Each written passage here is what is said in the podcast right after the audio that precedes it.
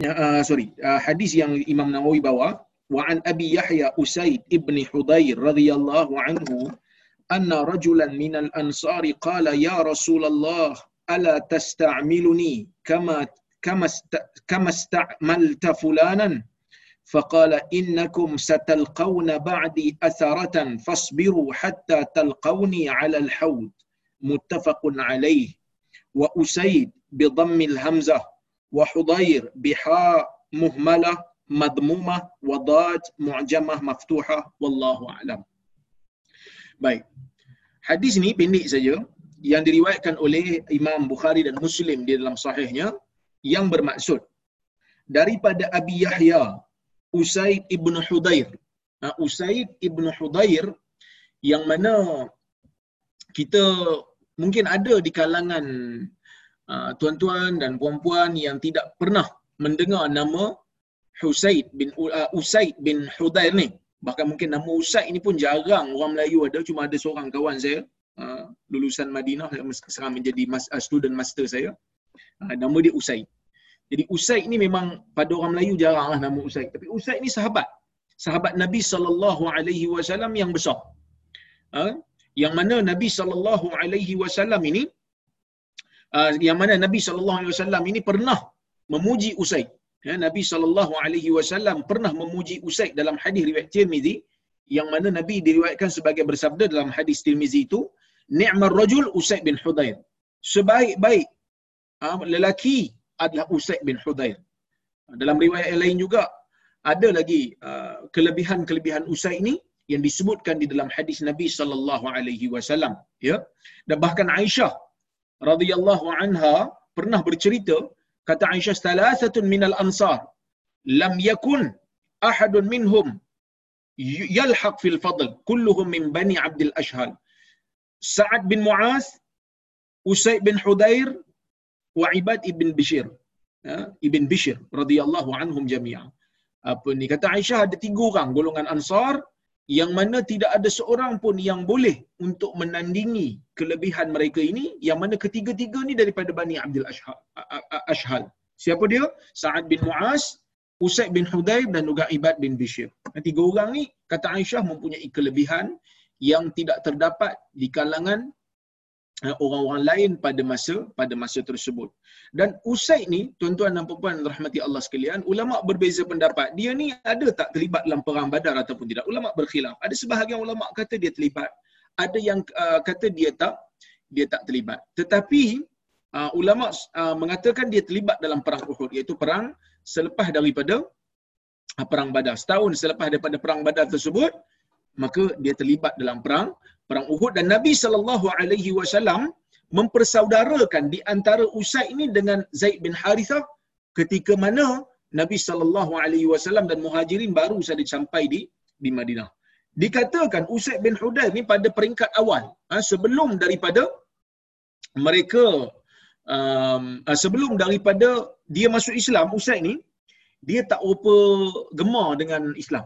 Dikatakan ha, dalam riwayat menyebut Sa'ad bin Mu'az dan Usaid bin Hudair ni merupakan pemimpin di kalangan kaum mereka sebelum daripada mereka masuk Islam.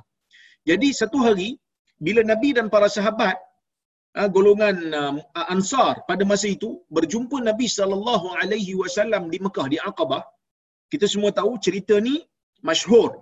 Nabi sallallahu alaihi wasallam 13 tahun berdakwah di di Mekah. Pada tahun yang ke akhir-akhir, saya ingat tahun yang ke-10 ya um, Nabi sallallahu alaihi wasallam pada ketika itu pergi ke Taif. Ha, pergi ke Taif minta uh, supaya orang Taif menerima Nabi dan menyediakan uh, bumi Taif untuk dikembangkan Islam tapi mereka menolaknya. Maka pada ketika itu Nabi balik ke Mekah dan Nabi berdakwah di di Mina pada masa itu mencari orang-orang luar yang buat haji pada ketika itu untuk Uh, menerima Islam dan menjadikan bumi mereka sebagai bumi untuk ditegakkan padanya syiar Islam dan hukum Islam. Ya, syiar dan syariat Islam. Tapi dalam ramai-ramai itu adalah enam orang orang Ansar yang dengar. Maka orang Ansar ni bila dia dengar saja tuan-tuan dan puan-puan tentang kalam Nabi sallallahu alaihi wasallam uh, kalam Nabi sallallahu alaihi wasallam berdakwah kepada orang-orang yang berada di situ dia orang Ansar ni pun uh, cepat-cepat nak um, masuk Islam nak ikut Nabi sallallahu alaihi wasallam kerana orang-orang Ansar ni dia orang hidup dengan orang Yahudi.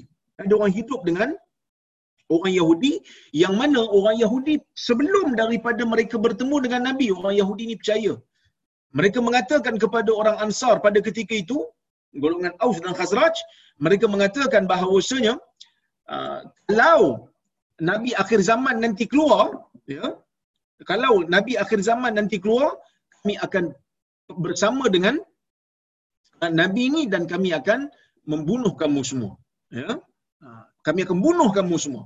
Maka Nabi sallallahu alaihi wasallam uh, bila dia berdakwah saja kepada orang uh, orang-orang yang berada di Mina ni orang Ansar dengar dan dia cepat-cepat untuk dia cepat-cepat nak ikut Nabi sallallahu alaihi wasallam kerana dia bimbang orang Yahudi akan dapat dulu ha, orang Yahudi akan dapat dulu ataupun orang Yahudi akan jumpa Nabi dulu dan memerangi mereka. Jadi dia orang pun terima Islam. Dia orang terima Islam ya. Uh, maka dia orang pun bersedia. Bila masuk Islam saja enam orang lebih kurang masuk Islam kemudian mereka kembali ke negeri mereka dan pada masa itu mereka berdakwah dan berdakwah dan pada tahun berikutnya berlakulah perjanjian Aqabah ya.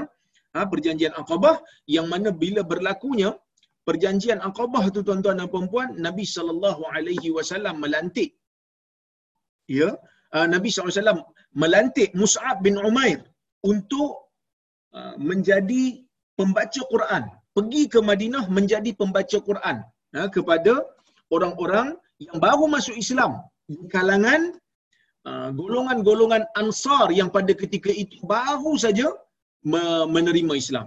Maka setelah daripada setahun Muaz uh, Mus'ab bin Umair ni pergi, jadi Mus'ab ni dia sambil menjadi pendakwah dia jadi pembaca Quran lah. Ya, dia menjadi pembaca Quran.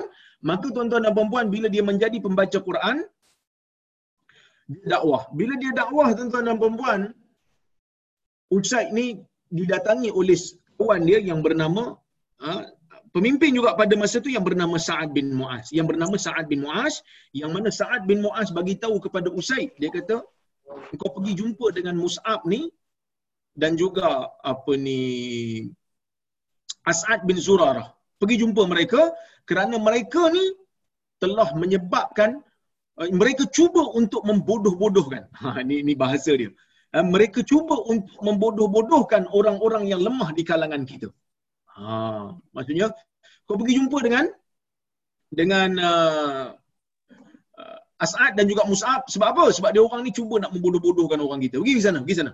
Ha, maka tuan-tuan dan puan-puan yang rahmati Allah sekalian, bila uh, Usaid ni pergi, dia pun terus bagi warning kepada Mus'ab. Ha, kau jangan apa ni ganggu dan juga bodoh-bodohkan orang kami. Jadi Mus'ab ni pun dia tak ada apa nak cakap. Sebab tuan-tuan dan puan Islam ni bukan nak membodohkan orang. Eh?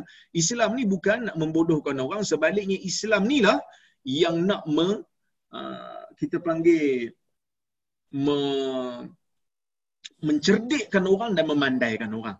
Jadi bila Mus'ab dengar daripada Usaid ni Mus'ab tak lawan. Dia tak kata mana ada saya nak bodohkan orang apa. Dia kata awalam tasma. Ha, kenapa tak dengar dulu? Nak dengar tak? Kenapa kau tak dengar dulu? Kalau kau dengar, kau suka, ikut. Kalau tak suka, tapi tak ganggu. Maka dia pun dengar, duduk dan dengar. Dan akhirnya, setelah Mus'ab mendengar Mus'ab membaca Al-Quran, maka pada ketika itu, ha, Usaid dan Sa'ad bin Mu'az menerima Islam. Jadi Sa'ad pun, mula-mula Sa'ad bin Mu'az ni mula-mula lawan. Tak suka tetapi akhirnya dia menyedarkan diri dia kepentingan untuk mendengar dulu apa yang nak disampaikan oleh Mus'ab bin Umair. Maka tuan-tuan dan puan akhirnya kedua-dua orang ni menjadi sahabat Nabi sallallahu alaihi wasallam yang mulia dan kedua-duanya menjadi orang yang kita label mereka kita gelarkan mereka sebagai ansar yang mana Nabi sallallahu alaihi wasallam memuji golongan Ansar ini dalam sebuah hadis yang mana saya dah bacakan dalam kuliah-kuliah yang lepas yang mana Nabi sallallahu alaihi wasallam mengatakan ya amma tardaun ayyarji'a an-nasu ila rihalihim bisyati wal ba'ir wa tarji'una ila rihalikum bi Rasulillah sallallahu alaihi wasallam. Adakah kamu tidak suka wahai golongan Ansar ketika mana manusia balik ke negeri dan kampung mereka membawa harta seperti uh, kambing dan juga unta tetapi kamu kembali ke negeri kamu membawa Rasulullah. Kemudian Nabi SAW mengatakan Allahumma rahamil ansar. Ya Allah sayangilah golongan ansar. Wa abna'il ansar dan anak-anak orang ansar wa abna'i abna'il ansar dan juga anak kepada anak orang ansar iaitu cucu orang ansar. Jadi tuan-tuan dan puan-puan yang dirahmati Allah sekalian, ya. Kita melihat um, golongan yang mampu untuk menyediakan diri mereka untuk mendengar dulu hujah, mendengar kalam, biasanya golongan ini adalah golongan yang uh, selamat, insya-Allah akan selamat kerana mereka telah menyediakan diri mereka untuk mendengar dan menilai.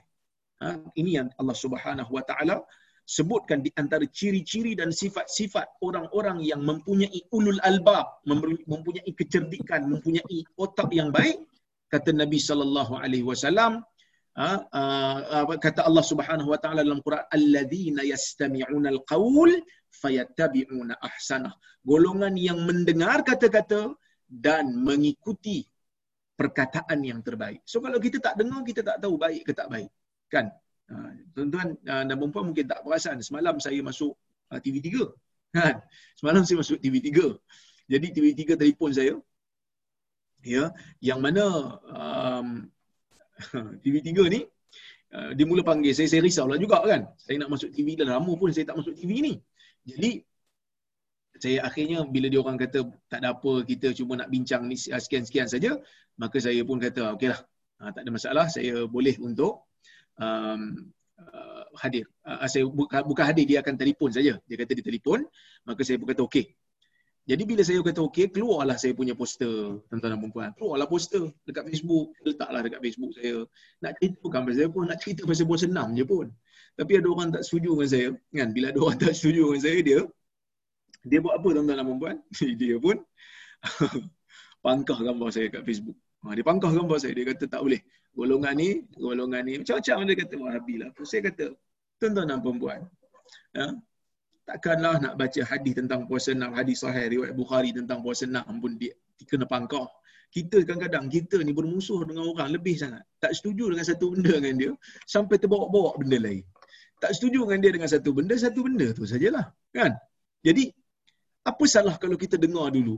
Dengar dulu apa dia nak cakap. Dengar dulu apa yang saya nak cakap. Kalau ada saya salah di mana-mana, bagi tahu saya, insya-Allah saya betulkan. InsyaAllah ada lah benda yang saya sebut tu betul. InsyaAllah. Walaupun ada juga kadang-kadang benda yang saya sebut tu salah. Dan kalau saya salah pun saya bukanlah sengaja untuk uh, menyalahkan ataupun menyebarkan benda yang salah. Semua orang ada salah. Dan semua orang ada salah. Yang mana semua benda ni berlaku pada manusia kerana kita bukannya uh, uh, apa ni Nabi sallallahu alaihi wasallam yang maksum. Maka sebab itu tuan-tuan dan puan kadang-kadang manusia ni berlebih-lebihan dalam bab uh, bermusuhan dengan orang. Maka sebab itu jangan terbiasakan diri kita ni ya untuk menutup pintu perbincangan, menutup telinga apabila kita tak setuju dengan dia dalam satu benda. Dengar dulu, ya. Dengar dulu sehingga sehingga kita puas hati dan buat penilaian. Ha, maka kalau kita dah puas hati, dah buat penilaian, dan baru kita ha, kita buat penilaian. Jangan cepat-cepat sangat untuk kita Uh, terus menolak seseorang hanya disebabkan satu dua perkara yang kita tidak tidak setuju. Baik, tuan-tuan dan puan-puan yang rahmati Allah sekalian. Uh, radhiyallahu anhu yang merupakan sahabat Nabi sallallahu alaihi wasallam daripada golongan Ansar iaitu golongan Madinah, ya. Baik. Kata dia, kata Al-Imam An-Nawawi rahimahullah daripada Abu Yahya Usaid bin Hudayr radhiyallahu anhu anna rajulan minal ansar. Kata dia sesungguhnya ada seorang lelaki daripada ansar. Qala dia berkata, "Ya Rasulullah, ala tasta'miluni kama sta'malta fulanan?" Dia kata, "Ya Rasulullah, tidakkah kau ingin untuk menggunakan aku seperti mana engkau telah menggunakan fulan?" Menggunakan ni dia lebih kepada bahasa yang mudah untuk difahami pada zaman itulah menggunakan ni maksud bukan maksud macam zaman kita mengambil kesempatan. Uh, engkau dah gunakan aku. Maksudnya engkau telah menjadikan aku uh, mengambil uh, kesempatan ke atas aku ataupun kita kata apa? Menipu daya aku. Uh, dah dah apa habis madu sepah dibuang gitulah ha, kita kalau kata kau gunakan aku ya itu konotasinya negatif. Tapi kat sini maksudnya apa? Ya Rasulullah tolonglah lantik saya untuk buat kerja-kerja negara sebab Nabi SAW bila dia sampai dekat Madinah Nabi adalah ketua negara ha, Nabi SAW adalah ketua negara Nabi khalifah Selain daripada Nabi, Nabi adalah khalifah. Maka sebab itu, Nabi SAW menguruskan urusan zakat. Nabi SAW menguruskan urusan ketenteraan. Nabi SAW menguruskan urusan masjid. Nabi SAW menguruskan urusan uh, diplomatik bagi surat kepada pemimpin-pemimpin luar. Setelah Nabi SAW sampai ke Madinah. Nabi menguruskan urusan-urusan yang, yang, ber, yang, yang berkaitan dengan kepimpinan negara pada masa itu. Jadi Nabi lantik lah. Ada orang Nabi lantik buat ni, ada orang Nabi lantik buat ni, ada orang Nabi lantik buat ni. Ada orang Nabi lantik untuk jadi ketua untuk satu-satu mission ambush ataupun kita panggil sebagai uh, apa ni uh, grup ketenteraan untuk satu-satu mission. Nabi lantik pada zaman pada zaman Nabi sallallahu alaihi wasallam masih hidup. Maka seorang Ansar ni dia tanya dekat Nabi sallallahu alaihi wasallam. Dia kata ya Rasulullah, "Ala tasta'miluni kama sta'malta fulanan?" Ya Rasulullah, kenapa kau tak lantik aku seperti mana kau lantik fulan bin fulan? Dia ni kau lantik aku, kau tak lantik? Kenapa kau tak lantik aku? Kenapa tidak? Dia bukan tak puas hati tak, dia tawarkan diri dia. Kerana dia suka untuk berkhidmat dengan Nabi sallallahu alaihi wasallam. Maka sebab itu tuan-tuan dan puan, nak berkhidmat untuk Nabi ni dia satu nikmat bagi orang yang sayang kat Nabi. Bagi orang yang cinta dekat Nabi, khidmat untuk Nabi satu kepuasan, satu kebanggaan. Ha, macam saya kalau tuan-tuan dan puan, saya walaupun ialah kita bukan hidup di zaman Nabi, tapi sebelum saya belajar dalam bab hadis ni, Masa degree saya belajar bab fiqh, saya belajar syariah, hukum hakam. Belajar juga hadis tapi tak mendalam lah. Sekadar tahulah hadis ni sahih ke tak sahih. Tapi nak nilai hadis ni sahih ke tak sahih, saya tak tahu masa tu. Sebab saya belajar syariah. Saya tak belajar cara macam mana nak nilai hadis. Ha? Bahkan masa masa waktu tu saya tak berapa suka subjek hadis ni kerana bagi saya susah subjek hadis ni pada waktu tu. Ya, jadi tuan-tuan dan puan-puan yang rahmati Allah, ya. Um, bila masa um, di mana saya saya lupa dah. Bila mana saya masuk dalam bidang hadis, ya. Ha, bila saya masuk dalam bidang hadis saja, maka saya mula belajar. Cara nak nilai hadis. So, bila um, masuk dalam bidang hadis, dah tahu nilai hadis, bila saya berani, ah, bila saya tahu nilai hadis tuan-tuan dan puan dia merupakan nikmat bahkan merupakan satu kepuasan bila kita boleh berkhidmat untuk Nabi SAW. Kita tak hidup di zaman Nabi. Kita tak boleh nak mempertahankan jasad Nabi sebab Nabi dah tak ada. Apa yang kita boleh buat? Ya. Apa yang kita boleh buat pada waktu tu ya adalah um, ah, pada waktu ni adalah kita hanya mampu boleh mempertahankan hadis-hadis Nabi sallallahu alaihi wasallam. Ya, baik. Maka sebab itu tuan-tuan dan puan yang rahmati Allah sekalian. Bagi saya lah. Bagi saya. Orang yang berada dalam bidang hadis. Orang yang minat hadis. Ya. Ya. Um, dia mempunyai satu kelebihan. Iaitu dapat meng, uh, nilai hadis dan dapat uh, berkhidmat untuk Nabi sallallahu alaihi wasallam. Ya. Baik. Maka dia pun sama. Dia nak berkhidmat untuk Nabi. Dia nak bantu Nabi dalam hidup dia. Okey. Kemudian Nabi sallallahu alaihi wasallam bersabda kat dia. Nabi kata innakum satalqauna ba'di asaratan fasbiru hatta talqauni 'ala al-haud. Nabi kata sesungguhnya kamu akan bertemu selepas daripada aku meninggal dunia asaratan. Sifat asarah. Saya dah hurai dah dulu apa maksud asarah dalam hadis yang lepas iaitu sifat mementingkan diri sendiri fasbiru nabi kata. Maka bersabarlah. Hatta talqauni ala al-haud sehingga kamu bertemu aku di telaga nanti. Ha, kita ahli sunnah wal jamaah memang percaya dan ini menjadi akidah kita yang mana nabi wasallam ni Allah taala muliakan dengan adanya telaga. Untuk nabi lain ada ke telaga? Ulama berbeza pendapat. Ada yang kata setiap nabi ni ada telaga ada yang kata nabi Muhammad saja. Khilaf di kalangan para ulama.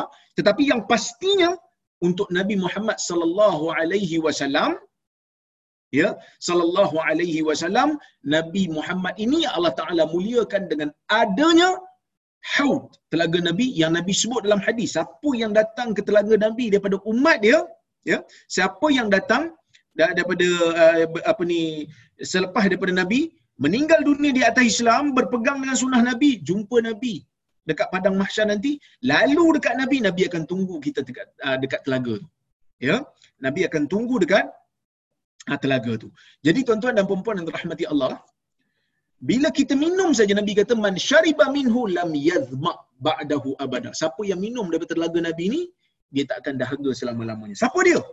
Orang yang berpegang dengan sunnah Nabi. Siapa dia? Orang yang mempertahankan Nabi. Siapa dia? Orang yang berpegang di atas tauhid. Siapa yang kafir tidak akan dapat untuk minum daripada telaga Nabi. Sesiapa yang mengubah sunnah Nabi menjadi ahli bid'ah akan dihalau daripada telaga Nabi. Nabi kata fasuhkan, fasuhkan. Nabi akan panggil.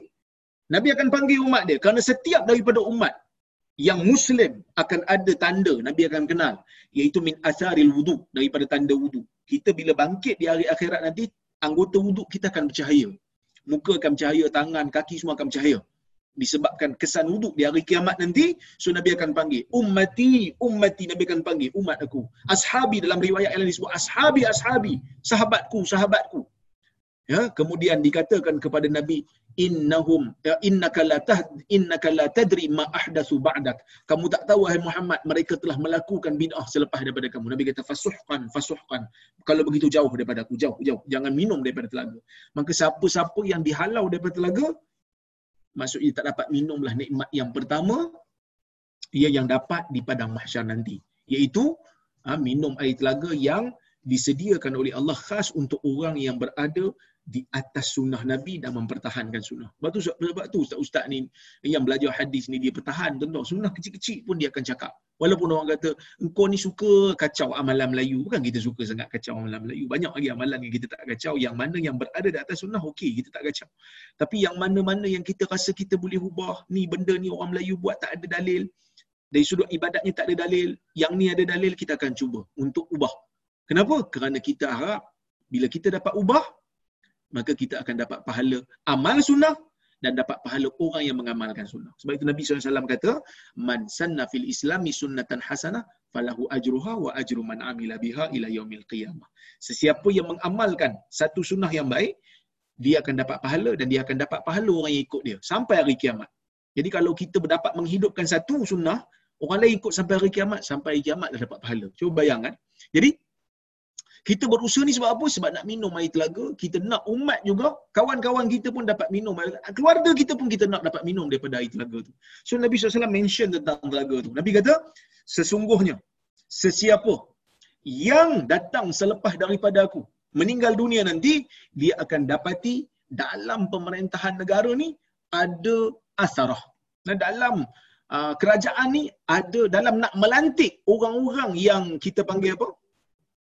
Uh, nak nak melantik orang-orang dalam jawatan-jawatan negara ni ada asarah, ada kepentingan diri, ada kita panggil sifat egoisme, sifat anania, uh, sifat uh, kita panggil apa sih? Mementingkan diri sendiri. So dia lantik itu bukan kerana orang tu layak. Dia lantik itu mungkin kerana dia suka kat orang tu. Dia lantik orang tu kerana mungkin dia nak sesuatu daripada orang tu. Dia lantik orang tu mungkin dia nak ha, benda-benda daripada orang tu. Maka Nabi sallallahu alaihi wasallam memberikan satu jawapan kepada orang yang minta kepada dia benda ni. Mungkin di kalangan tuan-tuan dan puan-puan ada yang mungkin terfikir, eh kan apa jawapan Nabi ni? Nah, Nabi ni dia kata hikmah Nabi ni. Ada waktu Nabi jawab direct. Ada waktu Nabi jawab indirect. Nabi jawab secara kiasan. Nak bagi dia faham. Supaya dia berfikir. Dan kadang-kadang Nabi bagi soalan teka-teki supaya sahabat boleh teka supaya tak adalah orang yang hidup dalam uh, orang yang berada dalam majlis Nabi sallallahu alaihi wasallam ni tak adalah mereka ni orang kata apa mandom saja bila menghadiri majlis Nabi sallallahu alaihi wasallam. Maka Nabi SAW sebut dalam hadis ni uh, Nabi sebut dalam hadis ni Nabi kata sesungguhnya orang yang apa ni uh, hidup selepas daripada aku dia akan nampak asarah. Dia akan nampak uh, keegoan kepentingan diri sendiri. Akan nampak penting diri sendiri. Ya. Jadi bila orang ni dia nampak aja begini Nabi kata sabarlah. Ha, sabar. Kenapa Nabi jawab macam ni? Ha. Kenapa Nabi kata jawab macam ni? Maka Nabi sallallahu alaihi wasallam seolah-olah nak memberikan isyarat bahawasanya ya pertama Nabi nak bagi isyarat kepada kita tentang Nabi ini mempunyai mukjizat sehingga Nabi tahu benda yang akan datang pada perkara yang uh, Allah Subhanahu Wa Taala bagi tahu kat Nabi. Ha, jadi maksudnya dalam hadis ni Nabi nak kata kepada orang yang minta jawatan tu Nabi nak kata um,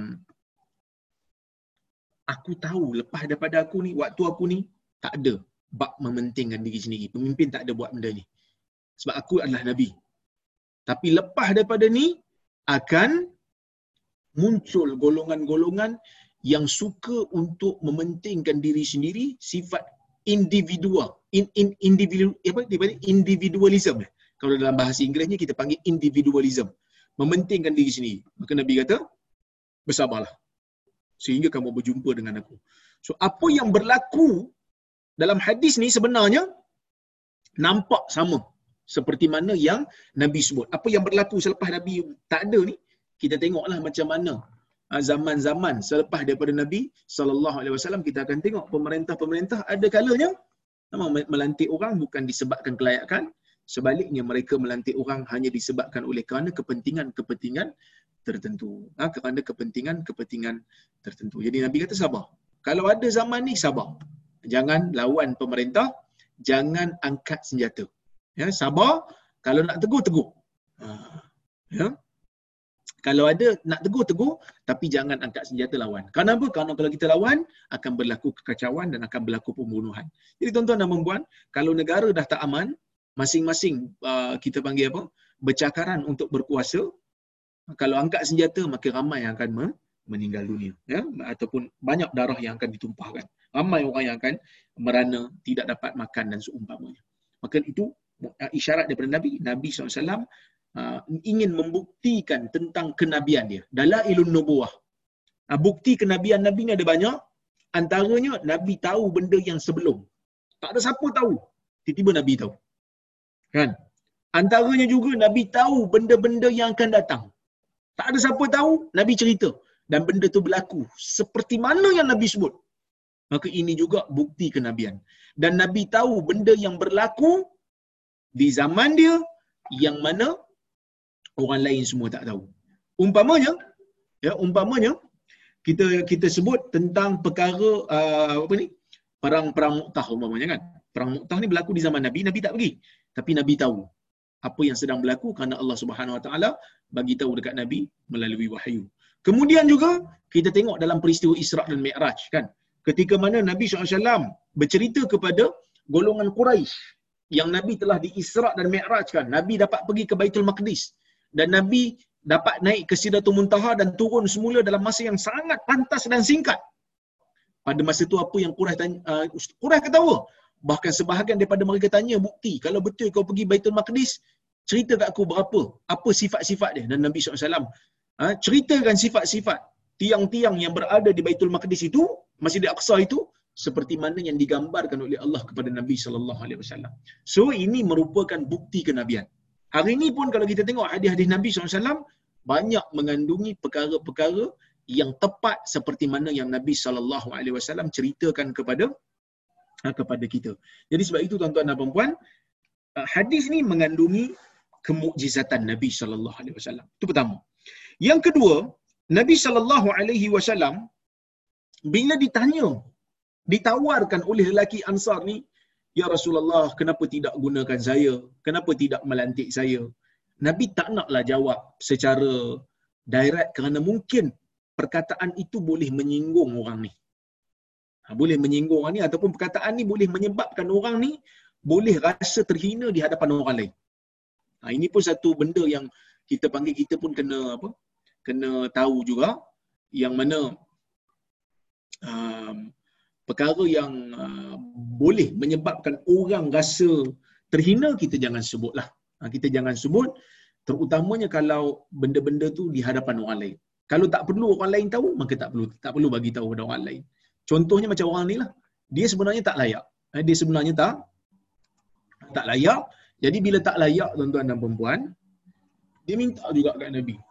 Nabi SAW nak kat dia, eh hang tak layak lah. Ha. Hang tak layak. Ya. Nampak macam hina sangatlah dia. Ha, nampak macam lekeh sangatlah dia. Maka Nabi SAW ya, gunakan cara yang tidak direct. Nabi kata, sesungguhnya lepas daripada zaman aku ni, kamu akan nampak orang egoisme. Kau akan nampak individualisme. Kau akan nampak pemimpin-pemimpin kalau lantik orang, dia akan lantik orang yang ada kepentingan pada diri dia. Bukan kerana orang tu layak. Kan kadang orang tu tak layak pun. Dah tahu dah orang ni kalau pegang benda ni, kalau pegang jawatan ni, kalau di, diberi mission ni, korup. Dah tahu dah. Tapi dia lantik juga. Sebab apa? Sebab dia orang aku.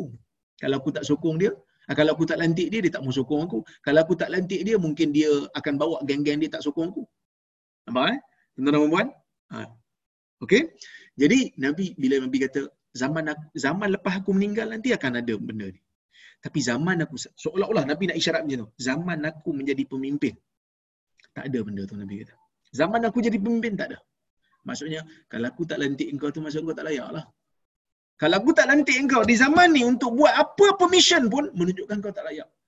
Bukan kerana aku ego, bukan kerana aku ada kepentingan untuk tak lantik engkau dan mementingkan orang lain sedangkan kau layak aku akan berikan jawatan ini kepada orang yang layak.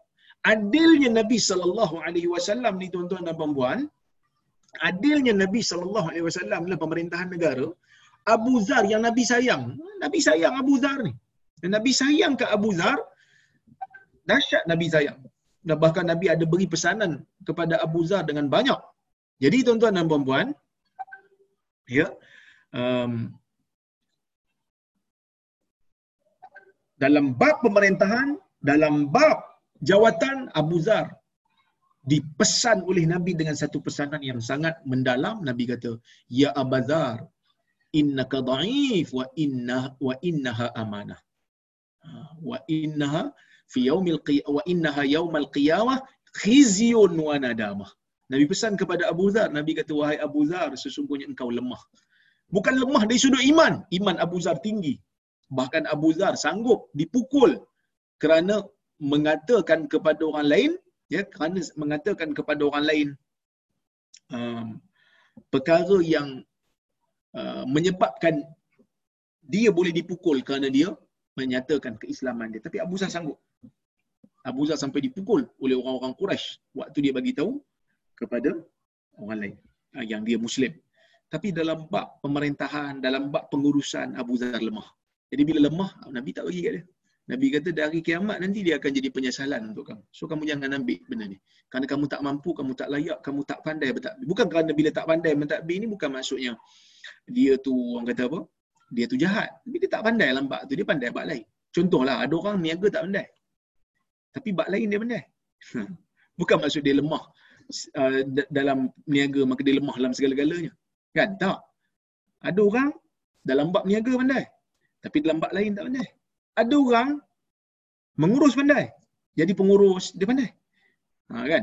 Urus mesyuarat dia pandai. Tapi kalau kita bagi dia berceramah, dia bercakap dia tak tahu. Ada orang cakap pandai. Tapi bagi pengurusan kat dia, ah, hancur.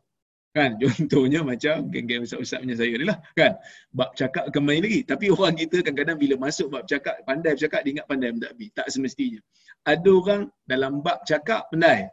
Kan? Oi, kalau kita bagi mikrofon kat dia, dia ceramah politik 3 jam pun sanggup. 3 jam pun orang boleh dengar. Tapi bagi kat dia pentadbiran, bagi kat dia bab apa ni takbir negeri ke takbir negara ke, mungkin dia hancur. Ha, nak minta dia untuk jadi wakil rakyat ke apa ke, duduk dalam wakil uh, duduk dalam parlimen, sepatutnya kita minta dia bercakap wakilkan kita, tapi dia diam jadi, jadi pesu bunga. Pun ada juga. Jadi, bukan semua orang yang pandai bercakap itu, terutama dalam bab agama ni, bukan semua pandai mentadbir. Ada orang tak pandai bercakap, tapi mentadbir A, A, A+.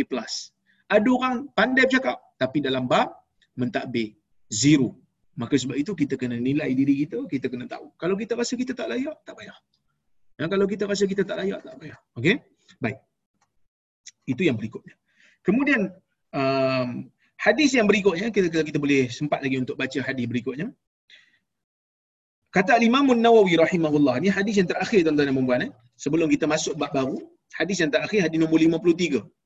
Wa an Abi Ibrahim Abdullah ibni Aufa radhiyallahu anhuma anna Rasulullah sallallahu alaihi wasallam fi ba'd ayyamihi allati laqiya fiha al-adu intadhara hatta idha malat ash-shams qama fihim faqala ya ayyuhan nas la tatamannu liqa' al-adu was'alu al-'afiyah fa idha laqitumuhum fasbiru wa'lamu anna al-jannata tahta dhilal as-suyuf ثم قال النبي صلى الله عليه وسلم اللهم منزل الكتاب ومجري السحاب وهازم الأحزاب اهزمهم وانصرنا عليهم متفق عليه وبالله التوفيق maksudnya daripada Abi Ibrahim Abdullah bin Abi Aufa Abdullah bin Abi Aufa ni pun sahabat Nabi sallallahu alaihi wasallam yang terkenal dan yang mana dia ni Radhiyallahu anhuma. So dia dan ayahnya adalah sahabat Nabi SAW dan dia juga di antara orang yang terakhir lah di perkalangan sahabat yang yang yang meninggal dunia. Yang meninggal dunia. Ah, dan juga dia ni terlibat di antara keistimewaan dia dia terlibat dalam perjanjian Hudaibiyah dan dia dikatakan buta sebelum dia meninggal dunia. Ni Abdullah bin Abi Aufa. Dia mengatakan sesungguhnya Rasulullah sallallahu alaihi wasallam berkata dalam setengah hari daripada hari-hari Nabi yang Nabi SAW bertemu dengan musuh. Ni nak kata, dia teringat Nabi pernah sebut dalam sebahagian hari yang dia berperang dengan Nabi. Yang mana Nabi pernah sebut pada waktu tu, waktu Nabi nak bertarung dengan musuh. Waktu Nabi nak bertempur dengan musuh. Intazara hatta idha malati syams. Dan Nabi tunggu sehingga apabila matahari tergelincir sekejap. Ha, ini para ulama sebut Nabi SAW dalam kebanyakan perang dia, Nabi akan perang selepas daripada waktu zuhur. Kenapa? Kerana waktu zuhur, ha, kita dah uh, aktif maksimum power. So Nabi akan tunggu waktu uh, lepas zuhur, waktu tu waktu maksimum kita punya tenaga. Sebab kalau pagi-pagi ni mungkin kita tak berapa nak aktif lagi. Mungkin kita penat lagi dengan yang semalam. So bila kita charge tenaga sampai lepas waktu zuhur, makan semua dah, tenaga makanan pun dah dihadam. Jadi bila makanan terhadam sesuai untuk kita bertempur. Ya? Maka Nabi SAW akan tunggu pada waktu selepas daripada zuhur. Qama fihim. Nabi pun bangun. Nabi bangun. Nabi sebut. Ya ayuhan nas. La tatamannau liqa al-adu. Wahai manusia. Kamu jangan tatamannau ni kamu jangan bercita-cita untuk bertemu dengan musuh. Ha, Nabi sebut kat siapa ni? Nabi sebut dekat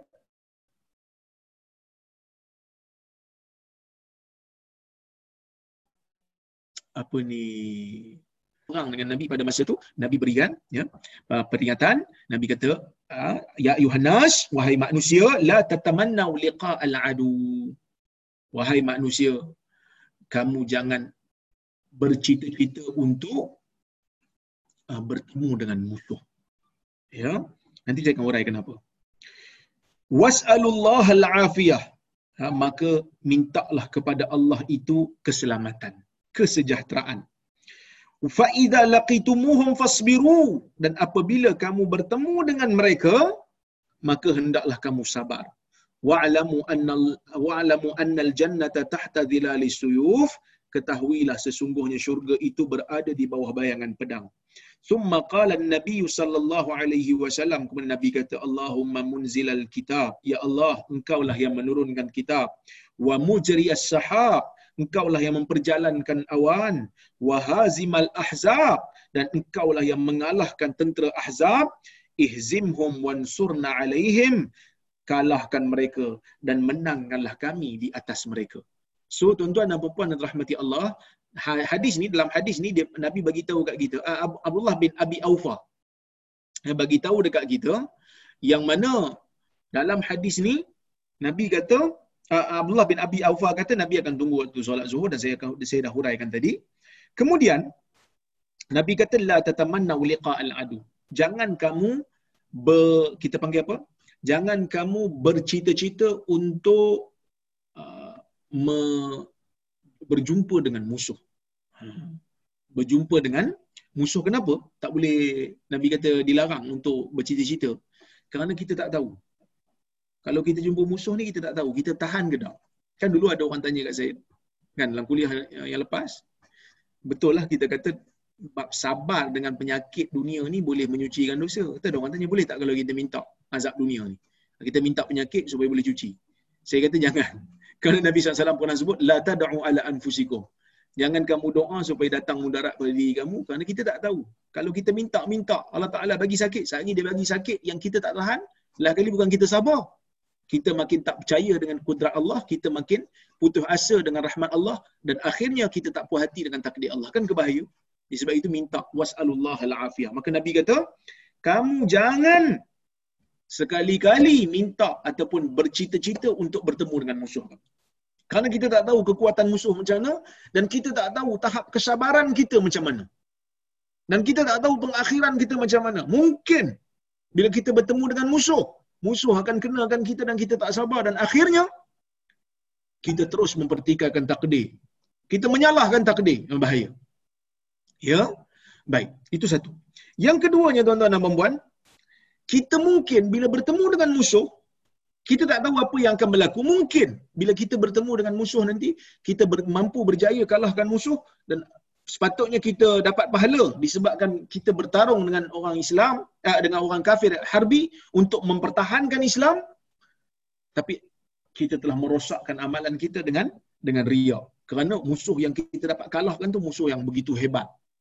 Kan bahaya tu. So, sebab itu Nabi kata jangan.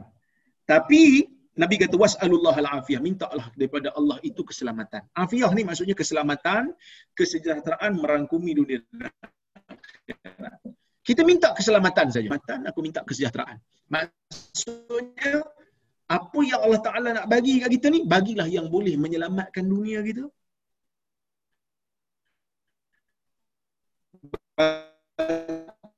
Bagilah yang boleh menyelamatkan akhirat kita. Itu yang kita minta pada Allah untuk sabar dan kita cuba untuk ha, mentaati Allah Subhanahu Wa Taala semampu mungkin kita. Tapi kalau Allah Taala tak takdirkan, kita boleh buat banyak lagi kerja lain. Kita boleh buat banyak lagi ketaatan yang lain. Ya? Ya, kita boleh buat banyak lagi ketaatan yang lain yang mana uh, apa ni kita panggil Islam ni dia bukan hanya uh, ataupun kita panggil bukan hanya terkungkung dalam sesuatu kebaikan saja. Banyak lagi kebaikan, banyak lagi pintu-pintu kebaikan yang masih lagi boleh untuk kita buat kalau kita tak bertempur dengan musuh. Ha? Bahkan dalam Islam ni bukan hanya kita panggil Islam ni bukan agama teroris. Ha? Ha. Islam ni bukannya agama teroris.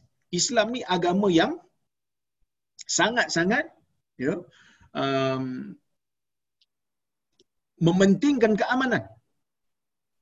Islam ni agama yang sangat-sangat mementingkan keamanan. Jadi sebab itu perang adalah jalan terakhir. Ha, perang merupakan jalan terakhir bila dah tak ada sangat uh, isu-isu yang lain uh, barulah di disyariatkan perang. Kalau tak ada isu lain maka tak perlu perang. Ha, kalau ada jalan lain maka tak perlu perang. Kenapa nak perang? Sedangkan banyak lagi cara yang lain. Jadi kalau uh, kenapa orang kata kenapa Islam membenarkan jihad? Eh? Kenapa Islam membenarkan perang? Tuan-tuan dan puan cari dalam negara ni, dalam dunia ni, negara yang tak ada ketenteraan. Cuba cari. Sebab ada orang kata Islam ni bukan apa ni agama yang bersifat aman ke? Betul. Islam agama yang aman. Sebab Islam tu pun berasal daripada perkataan daripada perkataan salm, sil. Agama yang aman, agama yang submit, submission to God, agama yang menyerahkan diri pada Tuhan, kan? Jadi Islam bukan disyariatkan untuk mengangkat pedang bunuh orang lain. La ikrah din. Tidak tidak boleh kita memaksa orang kafir untuk masuk ke dalam Islam secara secara paksa. Ya. Jadi dalam isu ni saya melihat, ya, saya melihat bila Islam membenarkan ya um, jihad, Islam membenarkan jihad dalam dua keadaan saja. Yang pertama untuk pertahan diri. Dan ini berlaku dalam sejarah Islam Nabi sallallahu alaihi wasallam dalam perang Uhud apa semua ni nak mempertahankan diri. Bila datang diserang, umpamanya perang uh, kita panggil perang Ahzab, perang Khandaq yang Nabi korek parit sebab orang datang nak serang dia. Maka Nabi SAW mempertahankan mempertahankan diri. Itu satu. Yang keduanya, Islam ni dia membenarkan ya, perang apabila ha, uh, kita dakwah Islam itu disekat oleh orang lain sehingga kita nak menyampaikan dakwah tak boleh. Ha, yang tu pun tak tak dibenarkan. Ya, tak dibenarkan. Kenapa? Uh, kerana seruan Islam ni untuk semua. Kita nak menyelamatkan orang. Jadi bila mana kita nak menyelamatkan orang, tiba-tiba seruan kita dihalang, maka pada waktu itu Islam membenarkan untuk jihad. Selain daripada itu tak boleh. Selain daripada itu tidak dibenarkan untuk kita ber, berjihad ataupun membunuh orang tanpa kita apa ni uh, disiplin. Maksudnya tak tak boleh kita uh, suka-suka uh, bunuh orang gunakan alasan oh saya ni berjihad nak mempertahankan Islam sedangkan yang dibunuh tu bukannya orang yang memerangi Islam. Sebaliknya yang membunuh yang yang kita bunuh tu ah, yang dia bunuh tu sebenarnya adalah orang yang um, umpamanya lah, orang yang uh, civilian. Ah, tak boleh lah. So dia bukan bukan berjuang untuk Islam bahkan dia memburukkan pula nama Islam. Jadi sebab itu tuan-tuan dan puan sangat-sangat bahaya untuk kita uh, tidak memahami dalam bab jihad ni. Sepatutnya kita kena belajar fik jihad. Ha, seperti mana Dr. Mazhar kata, saya setuju dengan uh, Dr. Mazhar dalam bab ni. Kita kadang-kadang kita tak nak sangat cerita bab jihad sampai orang tak tak faham jihad. Tak faham apa itu isu jihad. Kita nak tutup masuk buah kapet kan. Jadi tak betul sebenarnya. Patutnya kita bagi tahulah tentang isu jihad ni betul-betul supaya orang faham, supaya orang tak salah guna. Kadang-kadang dia kata dia berjihad tapi bukan dia berjihad, dia jahat. Bukannya jihad tapi jahat. Okey, itu satu. Ya. Maka Nabi SAW tak benarkan kita untuk bercita-cita bertemu musuh sebab kita tak tahu masa akan datang. Kita tak tahu kita sabar ke tidak. Nabi kata minta pada Allah, jangan minta bertemu musuh, kamu jangan minta musibah. Jangan minta. Tapi minta supaya Allah menyelamatkan kamu. Supaya Allah mensejahterakan dunia dan akhirat kamu. Itu yang paling penting sekali. Bertemu musuh ke tak bertemu musuh ke tak ada masalah. Yang penting selamatkan akhirat kita, selamatkan dunia kita. Maka tuan-tuan dan puan-puan dalam isu ni Nabi SAW sangat jelas bagi tahu pada kita uh, tentang konsep menyelamatkan dunia dan akhirat. Okey. Kemudian fa idza laqitumuhum fasbiru. Nabi kata bila kamu bertemu saja dengan musuh maka hendaklah kamu sabar. Bila jumpa sabar. Sabarlah kalau dah Allah Taala kita tak minta tapi bila Allah Taala telah takdirkan untuk bertemu dengan musuh, sabar. Ini yang berlaku ketika mana sahabat Nabi sallallahu alaihi wasallam, Nabi dan para sahabatnya uh, berada di medan Badar. Asalnya memang nak orang kata apa? Asalnya memang nak uh, ambush rombongan Abu Sufyan yang bawa tent- uh, uh, harta saja. Tiba-tiba Allah Taala takdirkan bertemu dengan orang Quraisy seribu orang lawan tiga ratus orang. Yang mana seribu orang tu lengkap bersenjata kan. Akhirnya orang Islam pada masa tu dia memang tak tak nak bertemu dengan musuh yang lengkap bersenjata. Tapi Allah Taala takdir kan, maka mereka sabar dan mereka teruskan apa ni terima takdir Allah dengan senang hati dan dengan sabar dan akhirnya Allah memberikan kemenangan kepada mereka. Kemudian Nabi kata wa alamu annal jannata tahta zilali suyuf. Ketahuilah sesungguhnya syurga itu berada di bawah bayangan pedang. Ini bahasa metafora.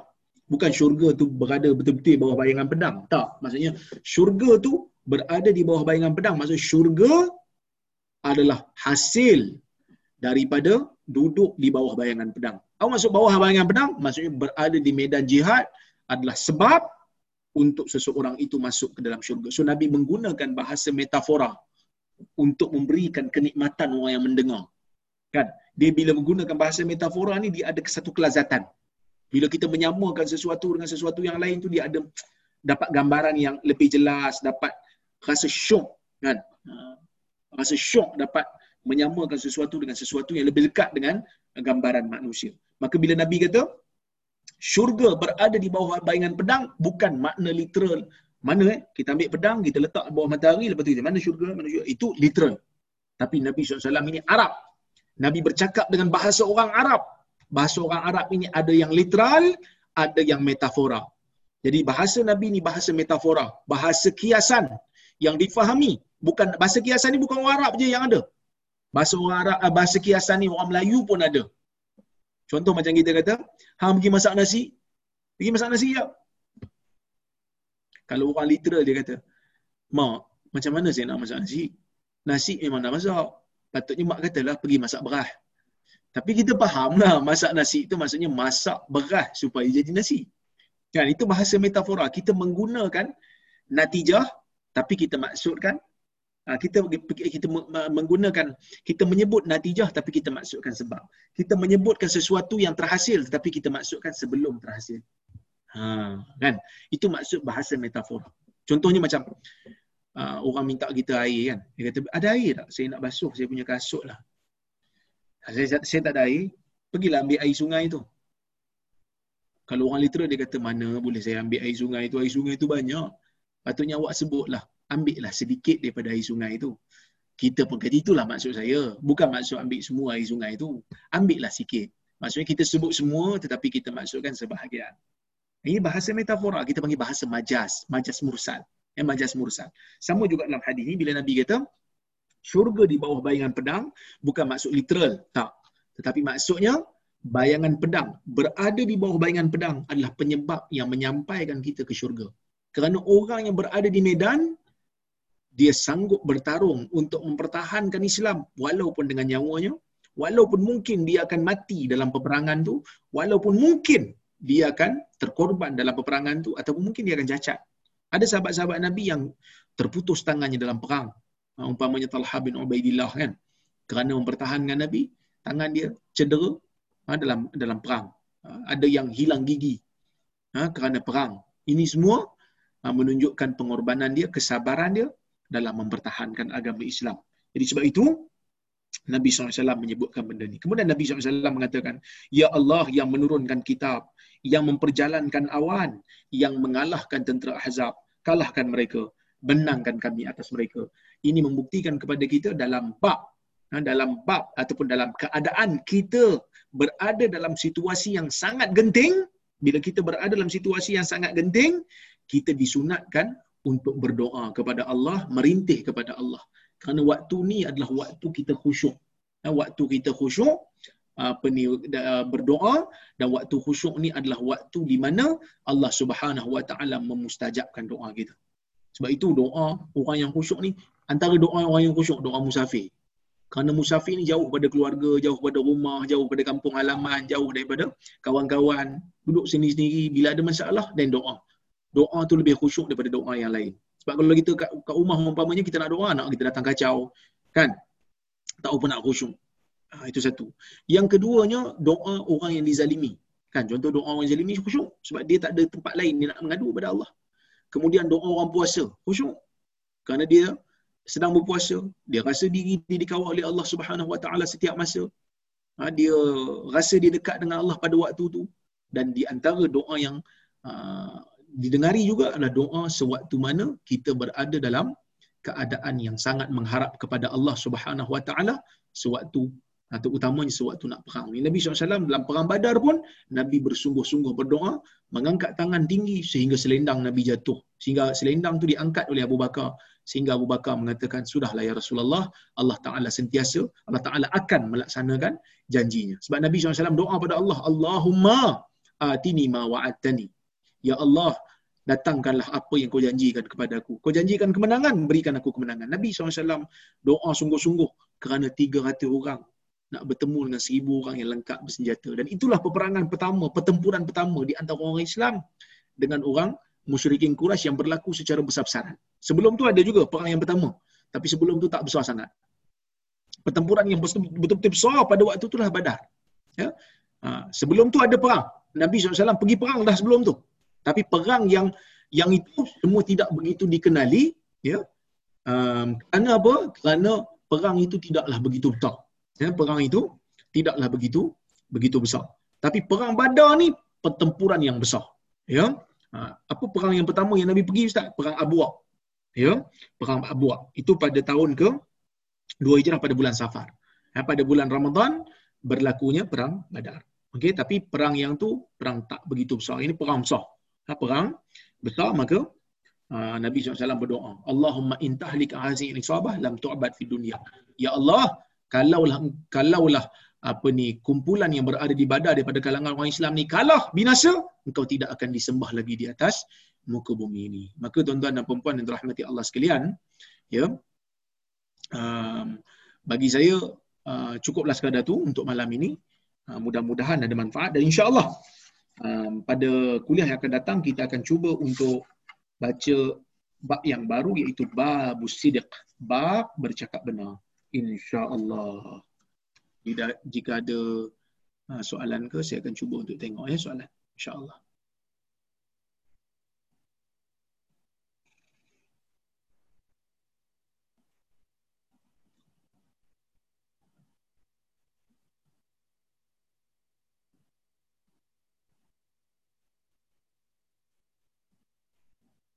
Okey. Assalamualaikum warahmatullahi wabarakatuh. Waalaikumsalam warahmatullahi wabarakatuh. Jika terlambat bangun sehingga terlewat mengerjakan solat subuh, adakah solat sunat sebelum solat fardu didahulukan? Maksud solat qabliyah ya? Okey. Dalam isu ni um, ada satu hadis Nabi sallallahu alaihi wasallam um, terlewat untuk uh, bangun subuh. Ada satu kisah Nabi SAW dan para sahabat semua penat sangat ya dalam satu permusafiran lah dan Nabi terbangun lepas daripada terbitnya matahari. Nabi dah pesan lah pada apa sahabat untuk kejutkan. Ada sahabat yang sepatutnya jaga berjaga tapi dia pun tertidur penat sangat. Maka um, dalam riwayat tu menyebutkan Nabi salat qada. Uh, sebenarnya ada sebahagian ulama kata itu bukan qada itulah waktunya. Sebab Nabi SAW menyebutkan dalam hadis Nabi kata man nama anis salah au nasiyaha Ah, ah, man nama anis salah au nasiyaha falyusalliha idza dzakaraha. Sesiapa yang uh, tertidur ataupun terlupa sehingga lepasnya waktu dan hendaklah dia solat apa ni bila dia uh, teringat. Jadi bila kita bangun tengok tak solat lagi itulah waktu kita. Ada yang ada yang kata itu bukan qada itu waktu dia. Kerana dia uzur dia makzur dia ada uzur dia tertidur ataupun dia terlupa tapi tak apalah, ada yang kata qada, ada yang tak, tapi dua-dua kata kena solat pada waktu dia ingat dan waktu dia bangun. Ha, jadi kalau dia tak solat subuh, ha, bangun-bangun dalam habis subuh, adakah sunat untuk dia solat apa ni uh, qabliyah dulu? Ya. Dalam hadis riwayat Abu Dawud, Nabi SAW dalam peristiwa ni, Nabi SAW solat apa ni dua rakaat sebelum subuh dulu, lepas tu baru Nabi solat subuh bersama dengan sahabat dia setelah daripada Nabi Nabi bangun. Nabi bangun dan para sahabat bangun. Ya, baik. Baik.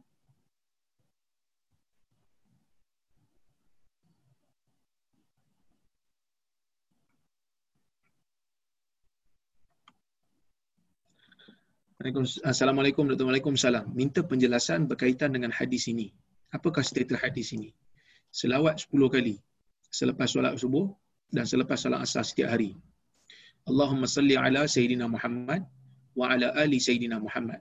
Rasulullah bersabda, siapa berselawat kepadaku waktu pagi 10 kali dan waktu petang 10 kali, maka ia akan mendapat syafaatku di hari kiamat. Hadis riwayat Tabrani. Okey. Hadis ni, tuan ambil satu kaedah.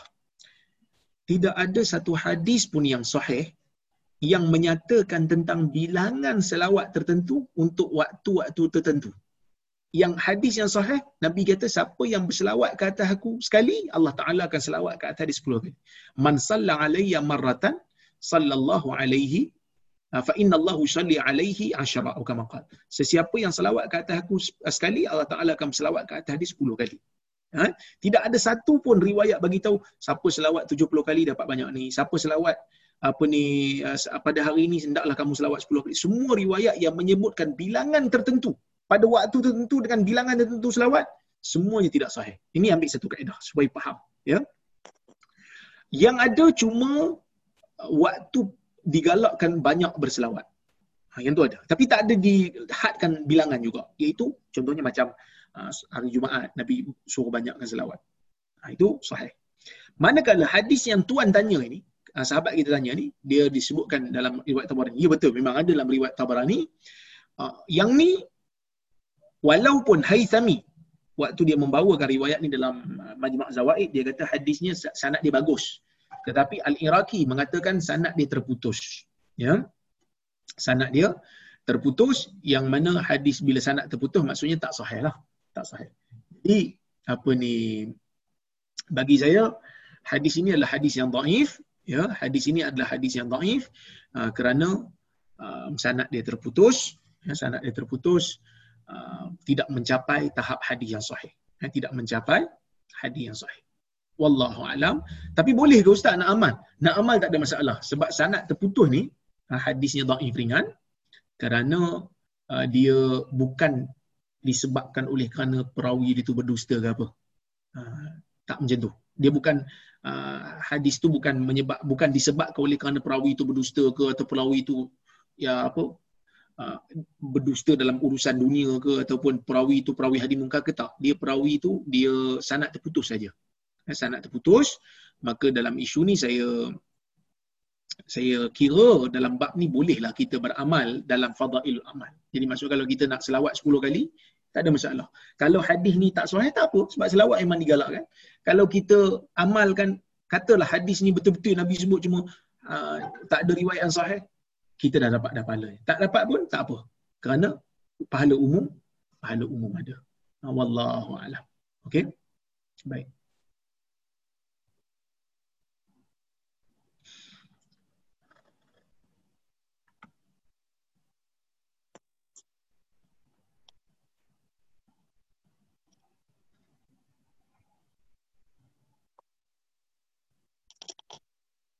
Ah, ni ada soalan. Panjang soalan ni. Soalan dua dia kata. Ini agak serius. Berlega-lega dalam kepala saya bisikan syaitan ni. Pada orang kafir tetapi pengakhirannya diberikan hidayah dan dapat mengucap dua kali syahadah dan mati dalam Islam. Macam ni dari bisikan syaitan ni dibisikkan pada saya tentang di mana keadilan Allah. Apabila seorang kafir yang penuh dosa masa hayatnya penuh dengan dosa tak ada amalan langsung tapi pada akhiran sejam sebelum dia meninggal dia diberikan hidayah dapat mengucap dua kalimah syahadah dan di situasi lain seorang muslim dilahirkan beramal ibadat seumur hidupnya tapi dosanya lebih sikit dan masuk neraka dulu.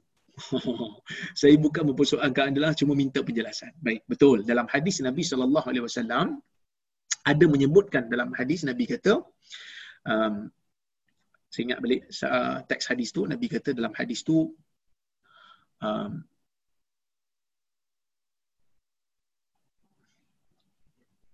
Jangan tuan, saya retrieve balik. Hadis daripada Ibnu Mas'ud ya, hadis daripada Ibnu Mas'ud Nabi sallallahu alaihi wasallam bersabda wa inna ar-rajul la ya'malu bi amali ahli an-nar hatta ma yakunu bainahu wa bainan nari illa dhira fayasbiqu alaihi al-kitab fayamalu bi amali ahli al-jannah fayadkhuluha wa inna ar-rajul la ya'malu bi amali ahli al-jannah hatta ma yakunu bainahu wa bainal jannati illa dhira fayasbiqu alaihi al-kitab fayamalu bi ahli an-nar fayadkhuluha. Nabi SAW menyebutkan atau maqal Nabi wasallam hadis Muslim Nabi mengatakan sesungguhnya mungkin ada seorang lelaki. Lelaki ini bukan lelaki lah dia mafhum laqab seseorang. Mungkin ada di kalangan seseorang kata Nabi dia beramal dengan amalan ahli syurga. Ya sehingga tidak tinggal jarak di antara dia dengan syurga melainkan hanyalah satu hasta. Satu hasta. Satu hasta ni daripada ujung ni sampai ujung ni lah. Fayasbiqu alaihi alkitab. Catatan Tuhan mendahuluinya. Maka dia beramal dengan amalan ahli neraka dan dia masuk neraka. Maksudnya dekat-dekat nak mati tu jadi kapi. Masuk neraka. Wa inna rajul la ya'malu bi amali ahli nar. Ada seorang pula di kalangan mungkin ada seorang di kalangan manusia ni beramal dengan amalan ahli neraka hatta ma yakunu bainahu wa bainan nari illa dhira sehingga tidak ada ruang di antara dia dengan neraka melainkan hanya satu hasta. Dekatlah. Fayasbiqu alaihi alkitab. Tetapi catatan Tuhan mendahului. Fayamalu bi amali ahli jannah fayadkhuluha. Dan dia beramal dengan amalan ahli syurga kemudian dia masuk ke dalam syurga. Okey. Mungkin ada yang kata mana keadilan Tuhan? Sebenarnya adil lah tu. Kenapa adil? Kerana apa? Allah memberikan ketetapan dalam dunia ni siapa mati atas iman akan ada perhitungan amal. Siapa yang tak ada siapa yang tak ada uh, kita panggil apa? iman maka semua amalan baiknya tak dikira kerana dia telah melakukan dosa yang besar. Yang paling besar. Saya nak kata tuan-tuan, dosa syirik ni besar sehingga amalan lain tak diterima kerana dia tidak mengiktiraf Tuhan tu, Allah tu Tuhan dia. Sedangkan Allah dah bagi segala-galanya pada dia, tiba-tiba dia pergi sembah benda lain. Saya bagi contoh. Katalah saya ni kerja dengan UPSI, UPSI bagi UPSI, UPSI bagi, UPSI bagi gaji. Tapi saya tak buat kerja UPSI, saya pergi buat kerja lain. Saya masuk uh, universiti lain, saya pergi UM, saya buat kerja for free. Sedangkan saya terima gaji daripada UPSI. Mungkin orang UM kata saya baik. Eh, baik Ustaz Rozaimi ni, dia kerja tak minta gaji langsung. Orang bagi pun dia tak nak. Tapi orang UPSI kata, orang UPSI kata tak guna Rora, tak guna Rozaimin. Ambil duit kat sini, pergi kerja tempat lain pula. Maka, bila kita melihat daripada perspektif orang UPSI, saya jahat. Layak ke saya menerima segala-galanya? Adakah semua amalan baik yang saya buat di UM tu diterima? Tak, kerana saya telah mengambil gaji di sini tetapi telah berkhidmat secara salah di sana. Pada pada orang usia yang telah bagi gaji pada saya, salah. Jahatlah saya. Tak boleh diterima lah kebaikan-kebaikan saya. Tapi pada orang UM, baik. Dia kerja tak minta apa pun. Allah memberikan segala-galanya pada kita. Nikmat. Semua dia bagi. Percuma. Cuma dia minta apa? Kita iktiraf dia sebagai Tuhan. Ibadat pada dia. Patuh arahan dia yang wajib. Tinggalkan benda yang haram. Tu dia minta. Yang lain semua dia bagi percuma. Nak makan dia bagi. Nak makan pun makanan dia bagi, gigi dia bagi, gusi dia bagi, lidah dia bagi, deria rasa dia bagi, air liur dia bagi, tengkuk pun dia bagi untuk telan, perut pun dia bagi untuk simpan, semua benda dia bagi. Tiba-tiba dia minta satu je. Sembah aku. Jangan syirik pada aku. Tiba-tiba kita, ah, satu orang ni pergi syirik pada orang lain. Ah, sembah benda lain yang bukan Tuhan, yang tak bagi apa pun pada dia. Maka pada pandangan Tuhan, orang ni jahat. Orang ni jahat. Walaupun dia buat baik pada manusia, dia buat baik pada makhluk. Tapi dia jahat. Dia telah melakukan kezaliman yang sangat besar. Jadi, bila dia telah melakukan sebelum ni kebaikan yang banyak pun, kebaikan itu tidak dapat menampung kejahatan yang besar yang telah dia buat. Sama macam saya tadi. Buat macam mana pun kebaikan di UM, tapi orang UPSI tak boleh terima. Kerana saya diminta untuk berkhidmat di UPSI. Bukan untuk berkhidmat di UM. Sama juga. Manusia diminta untuk menyembah Allah semata-mata barulah kebaikan yang lain diterima. Tapi dia pergi buat baik dengan makhluk lain sedangkan dia melakukan kezaliman pada Tuhan, maka dia tak layak menerima menerima syurga daripada Tuhan. Dan bila dia menjadi kafir, bukan kafir dengan paksaan. Walaupun hadis tadi menyebutkan catatan Tuhan mendahului. Tapi catatan tu bukan paksaan. Tapi Tuhan tahu satu hari dia akan pilih untuk menjadi kafir. Tuhan tahu orang kafir ni sebelum mati pilih untuk menjadi Muslim. Tak ada siapa paksa kita untuk jadi mukmin ataupun untuk jadi kafir. Kita pilih. Fa'alhamaha fujuraha wa taqwaha. Allah memberikan ilham kepada kita yang ini jahat, yang ini baik. Hang pilih. Ya, baik.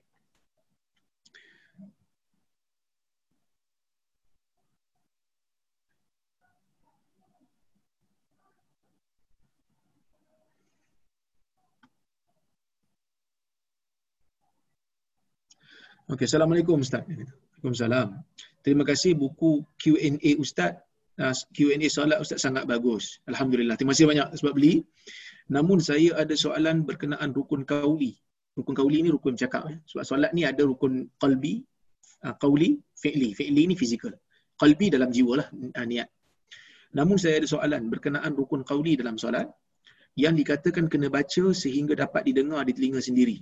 Dan kalau setakat bunyi angin, tak sah solat bunyi angin okey tak apa saya tengok dulu dikatakan ia perlu untuk takbiratul ihram Fatihah ayat akhir selawat dan salam pertama selepas tatahiyat harap ustaz dapat terangkan kadang-kadang di masjid jemaah sebelah baca Fatihah begitu kuat sehingga mengganggu konsentrasi. Okey, dalam isu ni ada dua pandangan. Kita tak nafikan rukun kaudi ni takbiratul ihram, Fatihah, tasyahud, dan tasyahud akhir, selawat. Kan itu juga rukun dan bagi salam yang pertama. Kalau yang lain, zikir-zikir tu kalau tak dengar, uh, kita batal salat lah sebab dia sunat. Yang ni wajib, rukun, maka kita kena buat. Nak kena dengar dekat telinga sendiri ke ataupun apa ni just hanya sekadar gerakkan mulut. Ulama berbeza pendapat. Mazhab Maliki dia kata sekadar gerak mulut, berbuting. Maksud kita membaca, nampak? Kita rasa kita membaca, bukan hanya maming. Uh, miming, sorry, miming. Bukan kita membaca, menggerakkan lidah, menggerakkan mulut. Ada angin keluar daripada mulut kita. Eh? Itu bagi mereka sudah cukup. Ini pendapat Maliki. Manakala Syafi'i dia kata tak mesti dengar dengan telinga sendiri. Contohnya mesti kita baca dengan telinga sendiri itu yang telinga yang bukan sound trouble lah. telinga yang muktadil, telinga yang sihat. Contohnya macam kita kita dengar pada uh, telinga kita sendiri. Jadi makmum ni kalau sampai kepada tahap ganggu orang sebelah, dia dah lebih. Dia dah buat lebih daripada apa yang mazhab Syafi'i tuntut. Sama ada dia tak faham bahasa, tak faham apa yang mazhab Syafi'i sebut, ataupun telinga dia trouble, kita kena tegur dia. Haji baca kuat sangat je, ganggu saya. Ha, sebab kita ni kadang-kadang kita tak sedar kita ganggu orang. Kita kena kita kena bagi tahu. Tak Haji, Haji baca kuat sangat, berganggu. Tapi kalau telinga dia trouble, saya kata telinga trouble macam ni saya nak dengar pada diri saya. Boleh ambil pendapat Maliki supaya tidak mengganggu orang sebelah. Wallahu a'lam.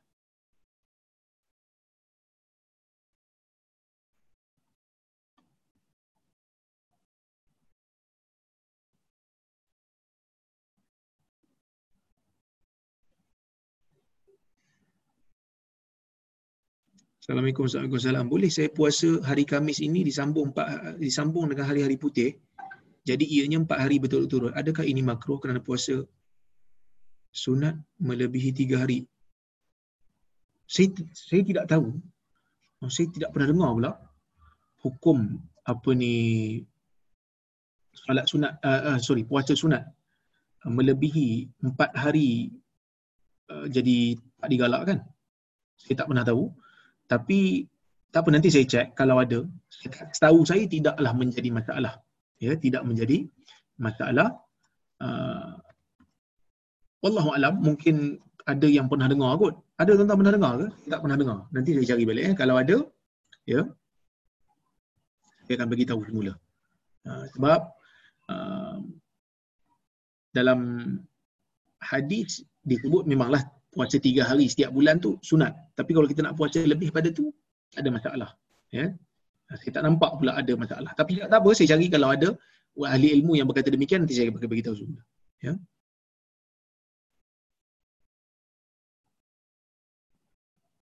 Okey, kita tengok soalan lain.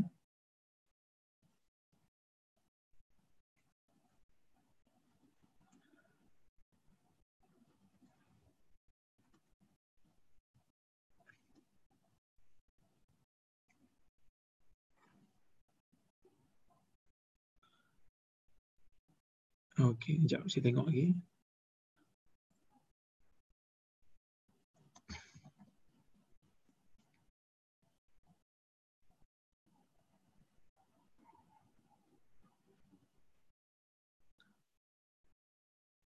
Okey, ni ada soalan. Kenapa hadis, uh, kenapa jarang tengok hadis yang dibawa oleh Sayyidina Ali sedangkan dia adalah ahli keluarga Nabi? Ha, uh, kalau kita nak tengok berapa banyak hadis Ali bin Abi Talib yang ada, nanti saya tunjuk ayat tuan-tuan, yang ada di sisi ahli sunnah dalam kitab yang kita panggil apa? Kitab uh, utama ahli sunnah. Eh, kitab utama ahli sunnah, kita nak tengok berapa hadis yang ada di sisi uh, ahli sunnah dalam kitab-kitab utama. Eh, kita tengok dalam satu kitab yang namanya Tuhfatul Ashraf. Yang saya buka pada tuan-tuan dan perempuan supaya tuan-tuan dan perempuan boleh tengok.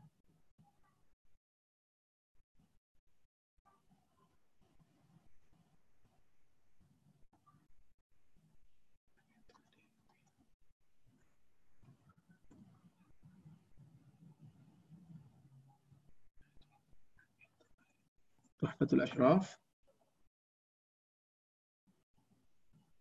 Kita lagi Ali bin Abi Talib.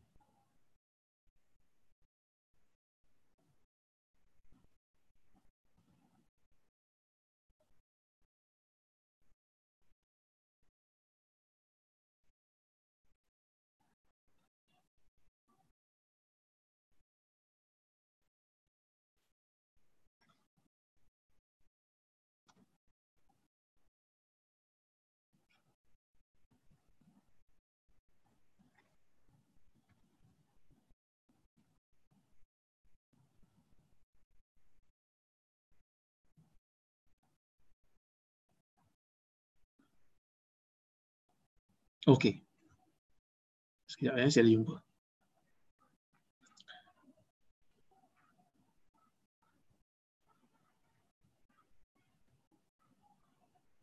Okey, tuan-tuan tengok dekat skrin saya ni.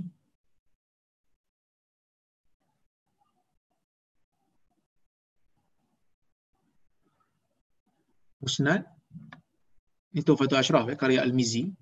Musnad Amirul Mukminin Abil Hasan Ali bin Abi Talib Al-Hashimi anin Nabi SAW. Okey.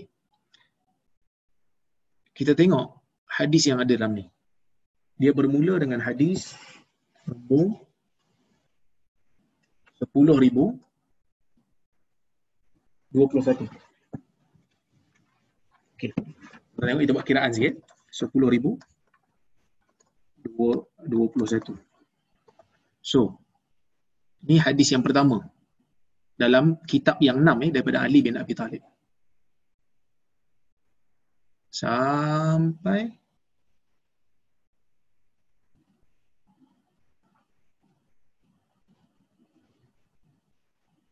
Ni dah sahabat lain lah. Sahabat lain. Tengok hadis yang apa terakhir daripada Abi, uh, Ali bin Abi Talib. Sorry.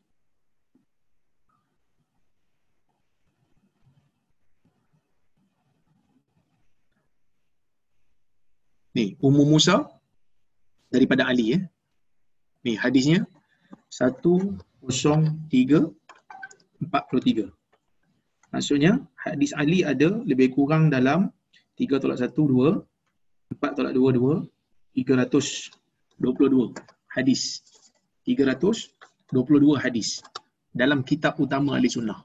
Jadi taklah sikit mana? Banyaklah juga berbanding sahabat-sahabat yang lain. Kenapa tak sebanyak orang lain?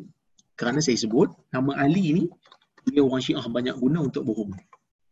Maka riwayat-riwayat Ali tu telah banyak dirosakkan. Itu satu. Yang keduanya, Ali ni pun dia merupakan sahabat yang banyak juga terlibat dalam uh, pentadbiran, dalam politik.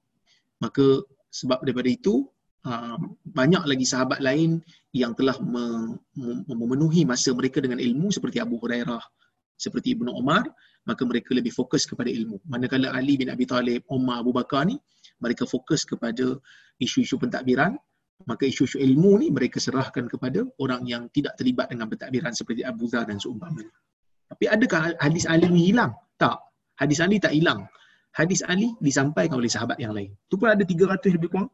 Hadis Ali bin Abi Talib. Banyaklah juga berbanding yang lain. Wallahu a'lam. Tapi dalam ni bukanlah semua sahih. Maksudnya ada riwayat-riwayat yang datang daripada Ali itu adalah juga di sisi ahli sunnah. Wallahu a'lam.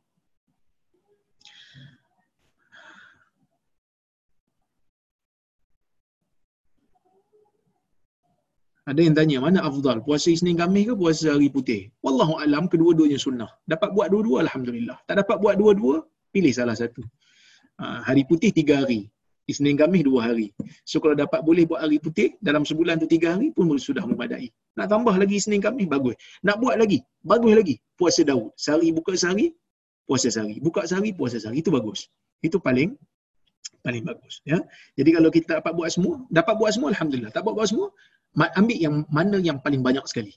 Uh, wallahu alam. Mudah-mudahan ada faedah daripada hadis uh, kuliah yang saya, saya berikan pada malam ini. Insya-Allah jika ada kesempatan yang lain kita uh, jumpa lagi. Cuma nanti saya nak cari ya. Ada ke puasa empat hari berturut-turut tu uh, tidak digalakkan. Nanti saya cari. Wallahu alam. Saya tak berani nak jawab lagi sebab saya tak tahu. Ini first time saya dengar. Jadi kalau ada nanti saya akan bagi tahu kepada tuan-tuan dan puan-puan. Minta maaf uh, kerana kelemahan saya, kekurangan ilmu saya. Jadi yang mana saya tahu saya akan jawab insya-Allah. Yang mana saya tak tahu saya semak balik. Ha, insya-Allah. Wallahu alam. Ha, apa yang baik daripada Allah, apa yang buruk datang daripada kelemahan saya, saya mohon maaf kalau terkasar bahasa tersilap kata aku qauli hadza wa astaghfirullahal azim li wa lakum.